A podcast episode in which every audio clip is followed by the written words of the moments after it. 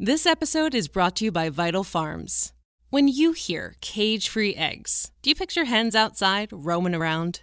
Well, that's what those egg companies want you to think. Really, cage free hens live crammed indoors. Meanwhile, Vital Farms hens are pasture raised on actual pastures with plenty of grass and sunshine for healthier hens and better eggs. Vital Farms pasture raised. Visit vitalfarms.com slash coupon and look for us in the black carton at the grocery store. Hi, I'm Lainey, host of the new podcast We're All Just Pretending. It's a podcast that has elements of Dear Abby with a twist of Post Secret. Every episode, I'll read listener questions and provide advice and insight as a friend. My own pod friends will even join in and offer their advice on parenting, relationships, and even give you really bad advice on purpose. Since we all have secrets to share, there'll also be a segment focusing on letting the skeletons out of your closet. If you're looking for advice or want to share a secret, head to allpretendingpod.com. And remember, we're all just pretending here. Hey, everybody. I'd like to just tell you real quick about two opportunities coming up where I, Charlie, will be meeting with some listeners. First, I'll be at the Generation Y fifth anniversary celebration on October 14th in the Buffalo Room at the Westport Flea Market in Kansas City. Also, on November 11th, I will be in Fort Smith, Arkansas. We are going to be meeting at the Panera in Fort Smith at probably about six o'clock meet us for dinner. They have pastries, coffee, all of that. We can talk some true crime, talk about podcasting, talk about whatever you want to talk about. Information will go out over social media, so be sure to keep an eye out for that. So, again, October 14th in Kansas City, there to celebrate Generation Y. Very excited for that. And then also November 11th in Fort Smith, Arkansas.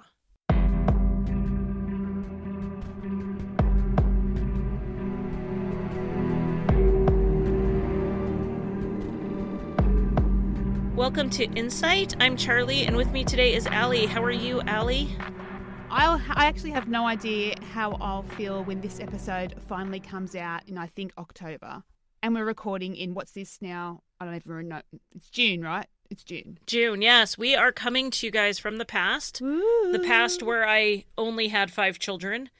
Instead of taking a break for me to have a baby, Allie and I have just been working really hard to get some episodes together for my break while we're still doing our usual weekly episodes, while Allie's planning her episodes for the fall. So some of these episodes are going to be our usual length, but it's also a great chance for us to cover some of those shorter cases we've wanted to cover because we pretty much only have time for shorter cases right now.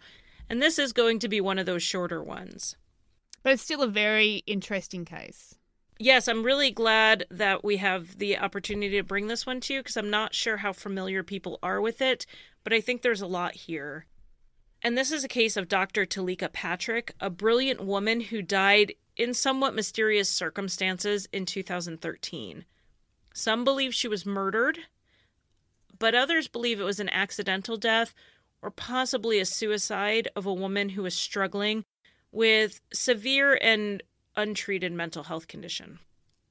So, giving the background, as always, Teleka was born September 18th, 1983. She was the oldest of three children in a religious family. Some reports will have her listed as the oldest of four children, though I think there's some confusion over her brother's given name and the name he goes by, and so they tend to list him twice. Her father was a pastor in the Seventh day Adventist Church, and her mother was a nurse. She graduated from high school as a National Merit Finalist, which is an academic distinction based on test scores, academic performance, and also extracurricular activities. She was sociable and brilliant and a hard worker, and we will definitely see that as we talk about some of her accomplishments. Though it's reported she received scholarships to at least one Ivy League school, she decided to attend Oakwood University in Huntsville, Alabama. Oakwood is a historically black college owned and operated by the Seventh day Adventist Church. She graduated in 2004, eventually relocating to California, which is where she met her to be ex husband, Ismail, in 2006. Ismail and Teleka met on an online match service, Both were educated and intelligent, and they hit it off immediately through their conversations.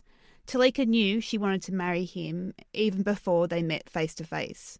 In spite of a short breakup three months after meeting, they married in July 2006 after only a six or seven month courtship. In that courtship, there were two red flags that Ismail put aside. First, early on, Teleka said A Beautiful Mind was her favourite movie because it was essentially telling her story. Now, for those who haven't seen the movie, one, go and see it. It really is a great movie. But second, what it's about, it's a biopic about John Nash, who was a well known mathematician who was both a brilliant man and a schizophrenic. In an odd parallel, the first time his mental illness crossed over into his work was when he was around 30, and we will see that here with Teleka in a little bit. Teleka also told Ismail that while she was an undergraduate in Alabama, she heard what she thought was the voice of God speaking to her. Ismail wasn't Seventh day Adventist like Teleka, but he still believed in God and miracles, and while he found it off that she heard a voice, he also knew how deeply religious she was and that the voice she thought she heard, it may have just been an expression of that deep belief. They moved with Ismail's two children to Loma Linda in California, and that's where Teleka enrolled in medical school. She was pursuing both her MD as well as a PhD in biochemistry. When we say Teleka was brilliant and hardworking, I don't know that we can put it any more plainly than that she was pursuing dual degrees at a doctorate level. That alone shows her level of intelligence. But that and the pressure to perform at such a high level, it may have hurt her in one way. It made it easier for her to hide or mask her escalating mental illness. By 2009, she was past being able to hide it from Ismail. She would become paranoid that he was cheating or he was trying to keep her from completing medical school. She became physical with him, and he had no choice but to move himself and his children out while begging her to get help so they could get back on track. Because he didn't want to separate or divorce, he wanted her to get help. She initially agreed and then said she wouldn't. There were two significant factors for Teleka. First, there is a stigma around mental illness. She didn't want to be seen as being mentally ill. Second, a diagnosis of a mental illness like schizophrenia or bipolar disorder that would have impeded her career. And her medical career was her life's ambition, and the thought of losing it was more than she could take. Teleka eventually filed for divorce, and they were officially divorced in 2012. I have a family member with schizophrenia, and her doctors have said something like this early on that her intelligence would either help her in that she would have the ability to understand the complicated factors of her disease, or it would hurt her in that she would find ways to hide it from everyone else, far past the point where she truly needed help and intervention. I have a family member also with schizophrenia, and it's exactly the same story. In July of 2013, Teleka moved to Michigan for her residency in psychiatry with Western Michigan University School of Medicine in Kalamazoo. As you can imagine, with someone as talented as she was, she had her choice of residency programs, but told the staff that she chose this one specifically to be closer to her fiance, who lived in Grand Rapids. Because she wasn't actually engaged to anyone that we know of, it seems that this engagement was actually an infatuation rather than a real relationship, and that's what led her to Michigan. Starting about seven months before she moved to Michigan, Teleka had started contacting Marvin Sapp. He's a pastor and a gospel singer in Grand Rapids, Michigan. The pastor was well known in gospel circles and still is. If anyone in our audience is a fan of American gospel music, they may have heard of Marvin Sapp. He wasn't unused to this type of attention from women, particularly after his wife died of cancer in 2010 which left him a widower in his early 40s. So he was used to women being interested in him and sending him a lot of messages. Teleka continued to contact him, even though it appears that he never acknowledged any of her correspondence. She had told family that she was going to marry Sapp, so that's why we're going to say he's probably the fiance she said she was moving to Michigan to be close to. And before we get deeper into the details here, we do need to take a break for a word from our sponsor. If you're hiring, you know that quality hires keep your business moving forward, but you also know it can take a lot of time to find the right candidates for the job. With ZipRecruiter, you can post your job to over 100 of the web's leading job boards with just one click. So you can rest easy knowing your job is being seen by the right candidates. Then ZipRecruiter puts its smart matching technology to work, actively notifying qualified candidates about your job within minutes of posting, so you receive the best possible matches. That's why ZipRecruiter is different. Unlike other hiring sites, ZipRecruiter doesn't depend on the right candidates finding you, it finds them. No wonder 80% of employers who post on ZipRecruiter get a quality candidate through the site in just one day. Find out today why ZipRecruiter has been used by growing businesses of all sizes and industries to find the most qualified job candidate with immediate results. And right now, my listeners can post jobs on ZipRecruiter for free. That's right, free. Just go to ziprecruiter.com slash site. That's ziprecruiter.com slash site. One more time, try it for free. Go to ziprecruiter.com slash site. ZipRecruiter, the smartest way to hire. It wasn't long after arriving in Kalamazoo that Teleka had her first concerning incident. On July 10, she flagged down a public safety officer in Kalamazoo. She told him that a security guard was following her and she felt like she was in danger. He was concerned about her mental health and called the medical school about it. Now, I know it's a bit of a joke to say just because you're paranoid, it doesn't mean that people are out to get you. But I think it's important to note that people with mental illness are at an increased risk of violence against them. They're often quite vulnerable, and due to their mental illness, their reports are sometimes brushed off.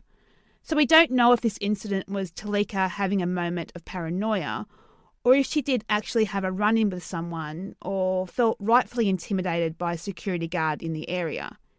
I don't want to brush off this report as evidence of her mental illness. It could be that, but then again, it could just as easily might not be. Regardless, the call to the school prompted a drug test, which Teleka passed. By August of 2013, Teleka had sent well over 400 messages and pictures to Marvin Sapp, the pastor and gospel singer who prompted her move to Michigan. These messages were primarily sent over social media. She'd also begun attending his church, which was a non denominational Christian church, though he doesn't ever remember seeing her there. Then, while he was out of town for work, she showed up at his Grand Rapids home and spoke to his children. Now, this crossed the line for him, and he applied for a restraining order to keep her from contacting him and his kids. He also noted that she had been telling people that he was her husband. This order was granted in September of 2013. It included not being allowed to go near his place of work, which essentially cut her off from the church where she'd been attending. The restraining order was received by Teleka, and from all reports, she respected it and ceased contact though she ceased contacting him directly, that didn't mean this delusion was over. In October, Teleka struck an animal with her car. She texted a friend back in California that she believed that Marvin had possessed the spirit of the animal and actually had sent it to attack her. She followed up with more messages about demons and such, but the text didn't really make a lot of sense, and they didn't really make a whole lot of sense to me perhaps someone who shared her faith and understood this idea of possession and demons may have understood them better than I did.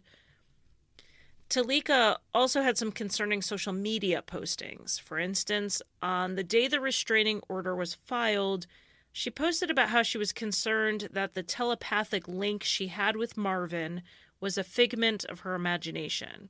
She doubted that God had told her that she was supposed to be with Marvin, and she was afraid that she had experienced a psychotic break. But then she read one of his public social media postings, and she believed there was a hidden message to her in it, and it calmed her worries. And this is something we also see. Something comes in and inadvertently bolsters the delusion and and that helps it continue for even longer. And this wasn't the only concerning message Teleka had multiple Twitter handles, all fairly transparent so that you knew they were her. And most of the references were directed towards a bearded widower with three children who lived in Grand Rapids. So we know they're about Marvin. In her tweets, she acknowledges that he never calls, texts, or communicates with her directly. It's all this psychic connection, and he speaks to her through it. After the restraining order, like Ellie said, it appears she stopped contacting him, but the tweets continued. She talked about how he left her drained, how he hurt her, and how she was becoming depressed. On November 2nd, she posted, I guess Invega is not as powerful as they advertised. I guess I could tap into it again if I really wanted to, but it started scaring me, so I'm not trying to do it anymore. Now, Invega is a medication used to treat schizophrenia and schizoaffective disorder, but as far as I know, she never received a diagnosis of any sort because she never sought help. She did work in a hospital as a psychiatric resident. It's possible she had access to this medication. It is available as a daily pill, but there's also a shot that's available, and that you get like once a month. So it isn't as though we have to picture her somehow taking a whole bottle of pills off the shelf and no one notices. She could have gotten the shot instead. It may have been easier for her to get it or give it to herself covertly. Honestly, someone may have even helped her, assuming it was worth trying it but not worth derailing her promising career by giving her an official diagnosis. And of course, it's always possible that that she did go see a doctor and got the shot from the doctor to try it out. She didn't have to have stolen it. We just don't know. We it seems like there's a gap in the reporting. We know she took it because she said she took it, but wide reports are that she never sought help. So how could she have gotten it if she never sought help? On December 4, Teleka talked to a friend in St. Louis and asked him to come visit her soon because she was scared and distraught. Let's remember that as we talk through the red flags of this declining mental health, we are talking about Dr. Talika Patrick. She went through medical school and graduated with two degrees. She was in her first year of residency where she was considered to be excelling. That's a lot for a person who isn't struggling with mental health. Through researching this, I felt very sad for Teleka, but I was also overwhelmed at her strength and her ability to keep striving and succeeding with so much going against her. That same night, she tweeted, You reach me through a demonic porthole. That gives demons power over me and dilutes my spiritual authority. Please understand that I must protect myself spiritually. I have to assume that this again was about Marvin and her belief that he was talking to her through psychic channels. Now, was this belief that demons had power over her what scared her enough to reach out to her friend? I don't know. But the next day, she deleted her social media accounts. Even scared and distraught, Teleka did what she always did. She showed up. She did what she had to do. She went to work on December 5th and worked her full shift. No one noticed anything odd during her work hours. But when it was time to leave, she put all of her items that belonged to the medical school, her cell phone, her badges and IDs, she put those into her locker. At 7:30, she asked a coworker for a ride downtown to the Radisson Hotel. She said she had lost her wallet, so he gave her a $100. Oddly here, she had her own car and it was in the hospital parking lot and it worked but she was asking a coworker for a ride. The coworker said she was acting strange and that the conversation was odd. She said she was meeting a man at the hotel and then she told him, meaning the coworker, not to attend the morning prayer group at the hospital the next day, but didn't give a reason or didn't give a coherent reason. She went into the hotel and the coworker drove off. She never directly asked for a room, but her behavior in the lobby made the front desk receptionist ask her if she was okay. She said she was, but that she didn't have the money or the ID she needed for a room, and what she really needed was a ride back to the hospital to get those things. So the hotel shuttle driver took her back to the hospital. When they arrived at the hospital, Teleka reportedly told the driver that she couldn't go back with him and not to tell people that they did this. Did what? We don't know. The driver thought it was an odd statement And so he hung back a little bit while Teleka went into the parking area. But then he later saw a car pull out that he thought was Teleka behind the wheel. So he figured she was okay and he went back to the hotel. At 10 p.m. that evening, Indiana State Police received reports of an erratic driver on I 94. The driver would speed up to an excess of 80 miles an hour and then slow back down, and then do it again and again. And then the car would veer and pass other cars. The callers did not describe the driver, but they did say the driver was the sole occupant in the car. The police were then alerted to the car being off the road near Porter, Indiana, which is about an hour and a half west of Kalamazoo. Police arrived within 10 minutes after that last call about the car going off the road, and they found the car abandoned about 40 feet off the road and it had a flat tire. They immediately searched the area, but they couldn't find the driver anywhere. In the vehicle, there was a wallet with $7 in it and an ID the keys to the car were not found, and the car was towed away. On December 6, Teleka did not show for work. Attempts to reach her failed, and at about 6:30 that evening, police were called, and Teleka was reported missing. Though her car had been found and impounded just the night before in a neighbouring state, it wouldn't be until December 10th that the connection between missing Teleka and the found car was made. Teleka had been driving a white rental car while her car was in the shop, and police believed initially that this was still the case.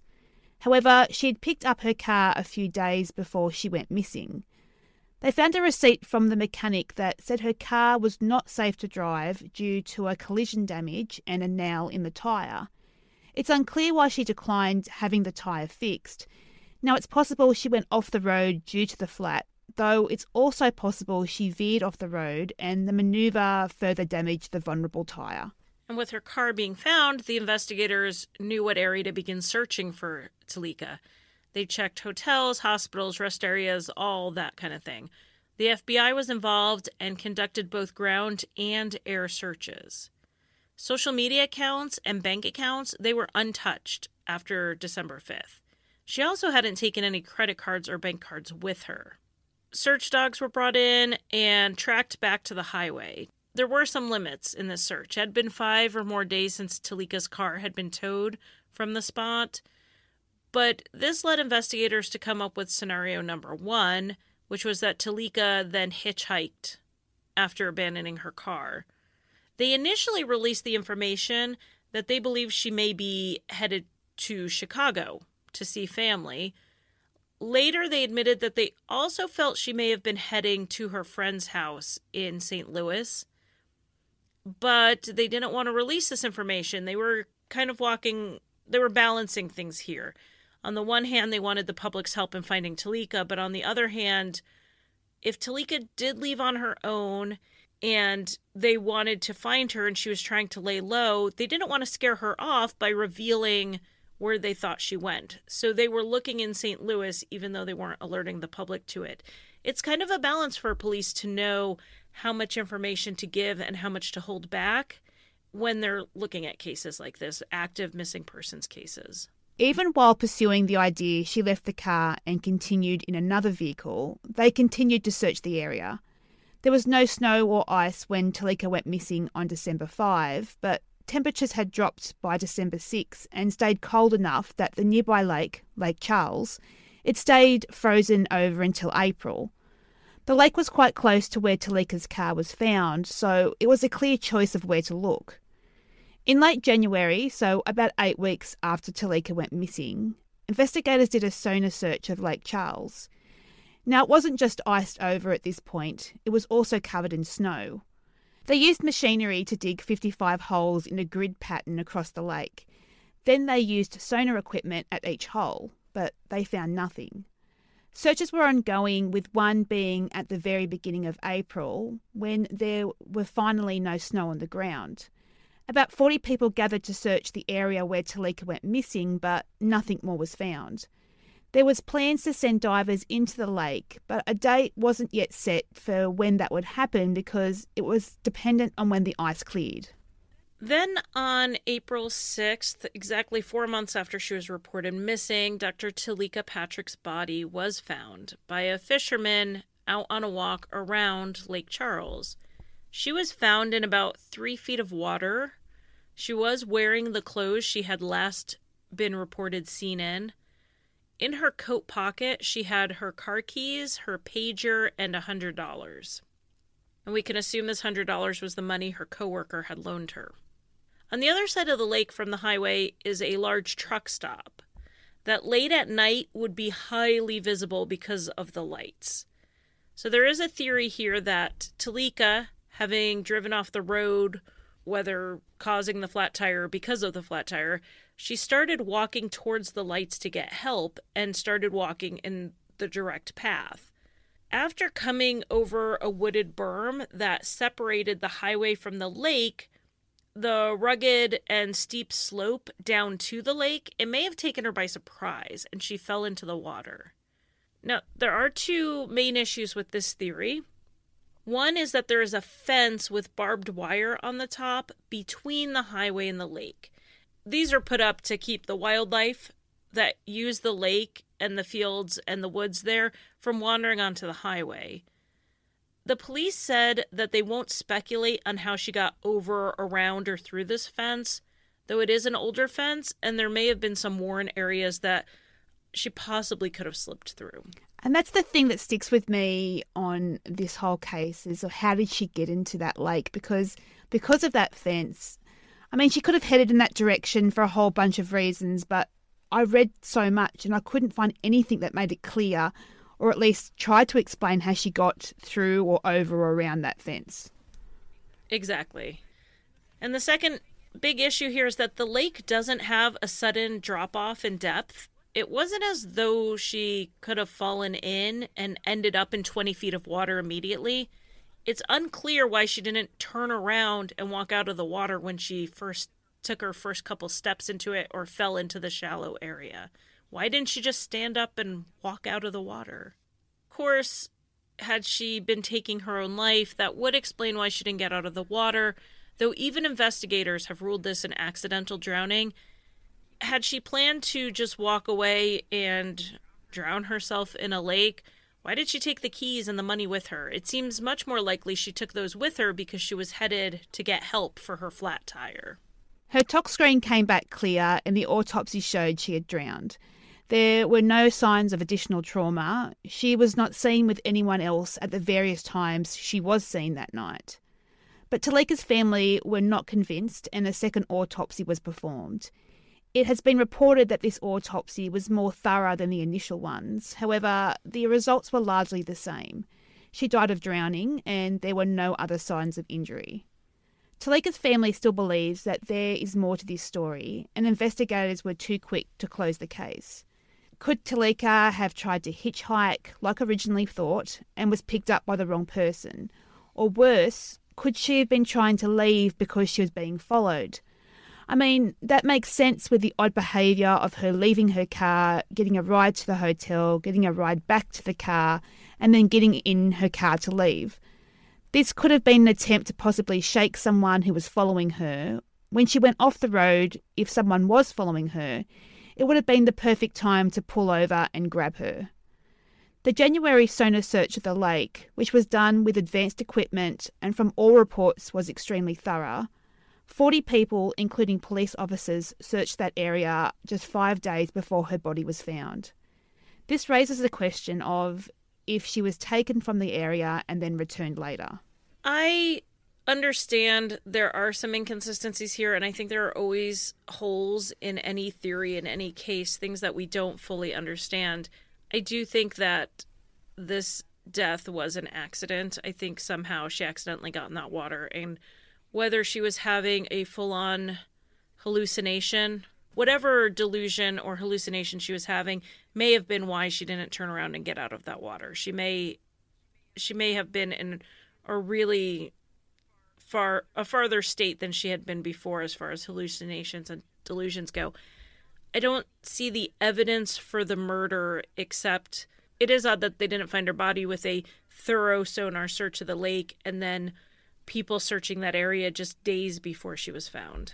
I think this might be the first time ever we don't agree on what we think is what happened. But based on what you just said, I'm not usually the one to subscribe to conspiracy theories, but I think I have to agree with the family that there is every chance that someone else could have been involved.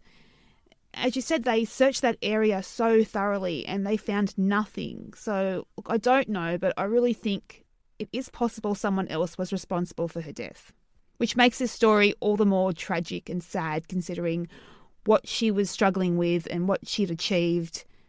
For her life to end that way would be horrible. And regardless of what caused the death of Dr. Patrick, as I researched, I noticed a startling change in the media coverage. It went from beautiful, brilliant doctor missing to gospel singer stalker missing.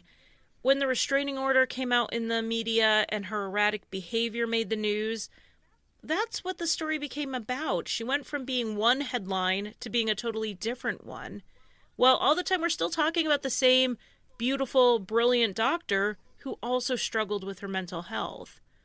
And her family became concerned about this as well. They were concerned while she was missing that more people were interested in looking for her when she was the beautiful, brilliant doctor, and less so for when she was the quote crazy lady who probably just wandered off. I know I've brought up, I probably have brought up these two podcasts before, but The Vanished and Thin Air, they both cover ongoing missing persons cases, and they both go past these headlines. They go past these sound bites, and they're giving you the whole picture of who the person was. Mentally ill or not, successful women holding multiple graduate degrees or not, runaways or not. They don't prioritize their missing people and the cases they covered based on what's most newsworthy about them. And I really appreciate the work of those two podcasts. And I think in researching this, I saw exactly the opposite of what they're doing, where she became more about her mental illness than the fact that this woman was missing. Which is horrible because she's more than just her mental illness. She's a person that deserves deserved to be found and deserved answers to what happened to her. Before we wrap up, I just want to recommend an article on mentalhealthamerica.com called Black and African American Communities and Mental Health. It covers a lot of studies and shows the stigma surrounding mental illness and how prevalent it is, and that the lack of access to mental health providers who understand the cultural issues and societal issues facing people of color, these things keep people of color from getting the help they need, even if they had the health insurance and the money and the transportation and the doctors available to see them. Even if they had all that, they're still facing boundaries and and walls that we don't really acknowledge. And so I recommend anyone interested in delving more into that to go check out that article so you can better understand these obstacles.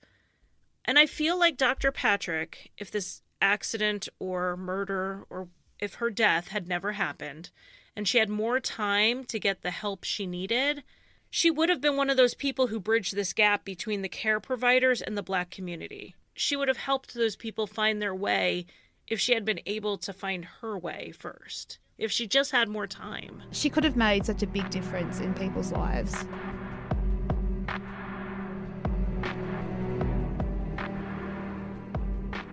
Thank you guys for joining us this week. And because we're recording this way in advance, I don't have any shout outs or anything prepared because I don't know where we'll be on our list in September, October, whenever you do hear this. So I'll just give you our usual housekeeping. You can find us on Facebook. We have a page and a group. The group is where we generally hang out. We have Twitter at Insightful Pod, and you'll talk primarily to me when I'm back online after having a baby. Allie is on Instagram at InsightPod. And you can also email us directly at insightfulpod at gmail.com. We try to answer every email that we get, but sometimes we're a little slow, so just hang in there. We'll get to you. And we will see you guys again next week.